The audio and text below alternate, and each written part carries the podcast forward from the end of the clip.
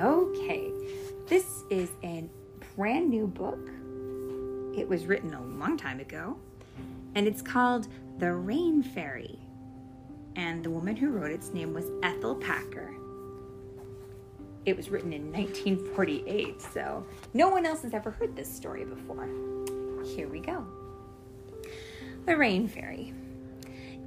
Oh, read by Mommy and, And Philip. and Philip. It was summertime. Yeah, Philip. It was summertime.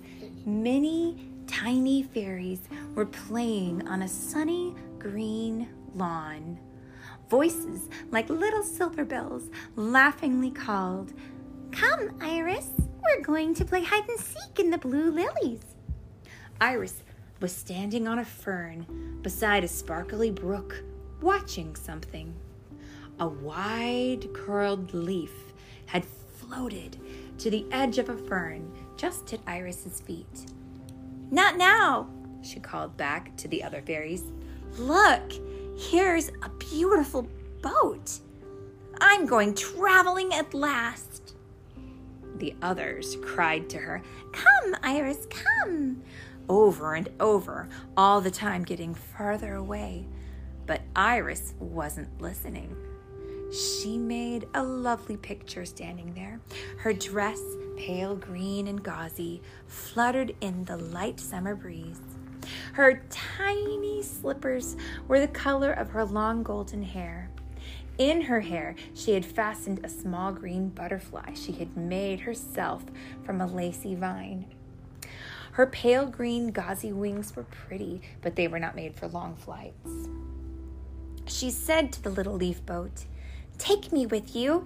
I want to see where the water of the brook goes and where the rain comes from. Iris was really a rain fairy, and all rain fairies went, sometime, to see where the rain began. Iris knew this, but not one of the fairies she played with had ever gone, and nobody could tell her anything about the trip. She had asked the frog, and he said, Little Iris, I like the water, but I take just what comes to me. I never go far away from home. You better do as I do. She asked a big live oak tree. He said, as his leaves rustled, I can't get away. The clouds bring the water to me.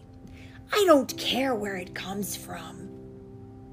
She asked her friends, but they only cried out as they danced happily away. We don't know. Why do you care? Don't go away, Iris. It's so nice here. Don't go. Come and play with us. Until today, she had always gone to play and dance with the other fairies, but now she let them go on without her and stood wondering and a little unhappy. Just then, a seagull far away from his ocean home heard Iris. He cried as he flew away. The ocean! Little fairy, you'll have to go to the ocean. The ocean? Iris repeated. That is very far away, I know. She turned to the leaf boat. It was still there. I'm going anyway. The leaf boat shall take me. For just a moment more, the boat stood still, and Iris stepped on it. Out it whirled into the sparkly stream. Iris was off on her travels to see where the water of the brook went and where the rain came from. After a while, the leaf boat reached a quiet bit of water and floated up to the shore and stopped. Wailed Iris. Now I'll never see where the rain comes from. Oh, oh. A voice from the water at her side said then, Come on, little fairy. I'll take you. Jump on my back and hang on. Iris, surprised, looked down to see a bright little goldfish fanning the water with its thin red fins. She knew the fish were her friends, so she floated to his back and they were off. The stream was wider now, and Iris saw houses on the banks. There were trees and grass and people, too. Iris was not afraid until the goldfish swam her towards the shore. I can't go farther, he told her. From here, the water is too wide. But something may come along. And it did. A silver colored fish, bigger and stronger than the gold one, flapped lazily alongside. Hello, He said in a deep, croaking voice. What's that you're carrying, Goldie, my lad? I didn't know you were a passenger fish. Goldie, who had been talking to Iris as they came along, told the silverfish about it, and he said, Come along. Iris flew quickly to the back of the silverfish, and they were off. Shall I see the ocean now? Iris, Iris asked Silverback. Ocean? He answered, Oh, no. I only go to the edge of the big bay. But I think I know how you can go on to the ocean from there. Just wait. Iris sat back quietly on the big fish's back and watched the riverbank as they passed. It was like a long row of pretty pictures. There were tall, bright flowers and strange trees. There were strange people, too. They looked very, very big to Iris because she was so very, very small. A little girl dressed in green was standing near the bank. As Silverback and Iris passed, the little girl called, Oh, Mother, look, a fairy! But before the mother could see Iris, the fairy and the big fish had gone on down the river. Iris was sorry. She had wanted to see what the little girl really looked like. So soon she forgot, though. The, li- the river grew bigger, and Silverback swam nearer to the shore. I can't take you further, He said, but wait. They waited a short time, and then quickly, with no sound, there came through the water another fish. It was much, much larger than Silverback. Hey, salmon fish, can you take my passenger?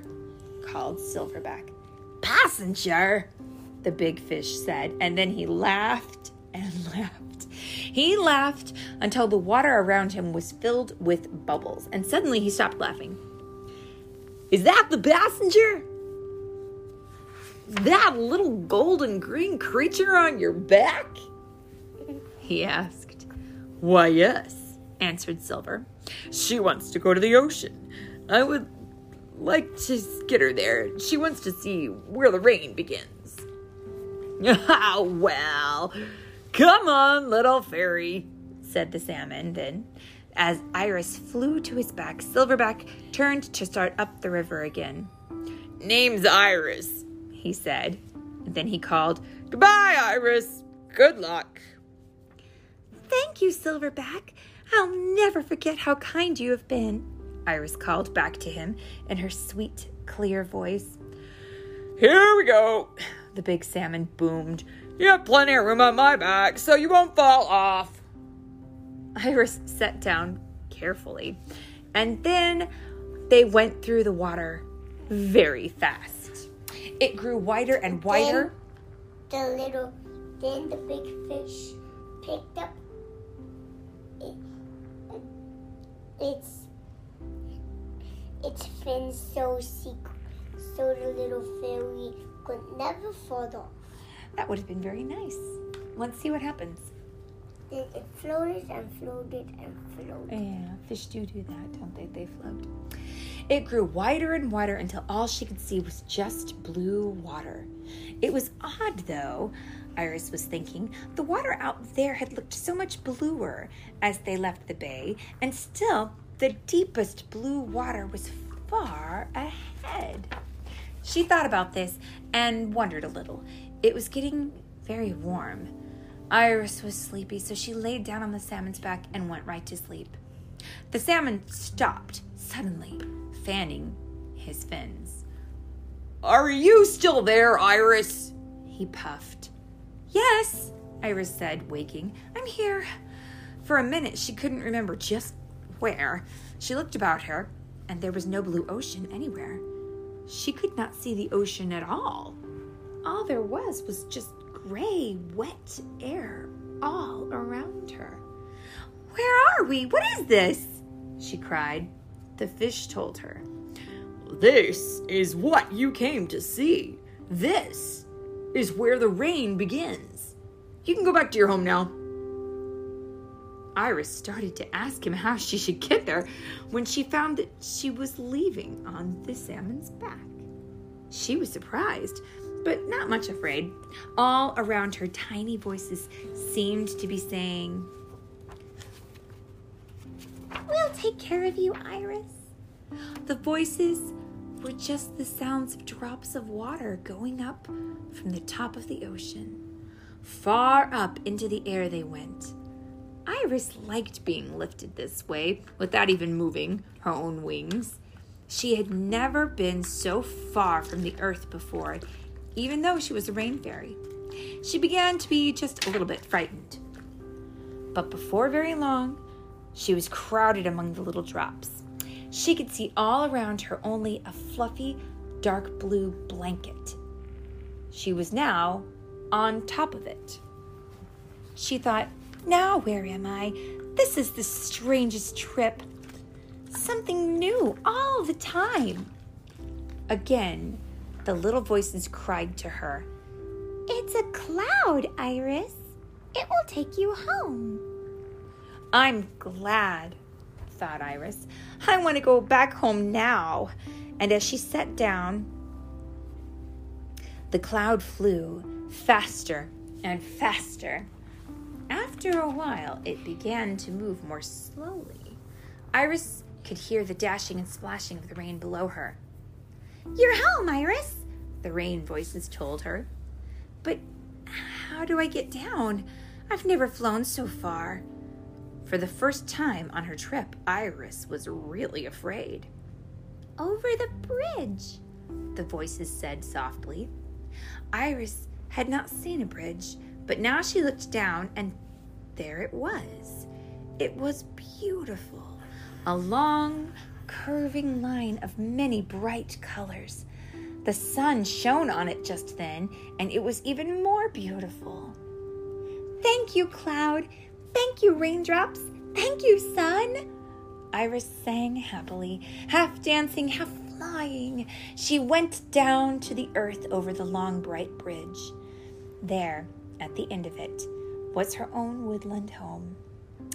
It was cool and shining with leftover raindrops. Iris's friends came just then, half dancing, half flying from the blue lilies. Oh, there you are, shouted the fairies. We've been looking for you. Come on, we're having more fun in the blue lilies. I'm coming in a minute, Iris told them happily. She turned and said, Thank you, Rainbow, for she had found that the bridge she had come home on was really a rainbow. But when Iris spoke, it had already gone. It must have rolled itself back into the cloud. Iris could see the cloud moving very quickly away. Was that just a dream? Well, let's see what happens. She waved to it. What fun I've had, she thought. And at last I found where the water in the brook goes and where the rain comes from. What fun it has been. Then, as if thinking of fun made her remember her tiny friends and their fun little games, she called, Wait! Wait for me! And half dancing, half flying, she followed the others to the blue lilies.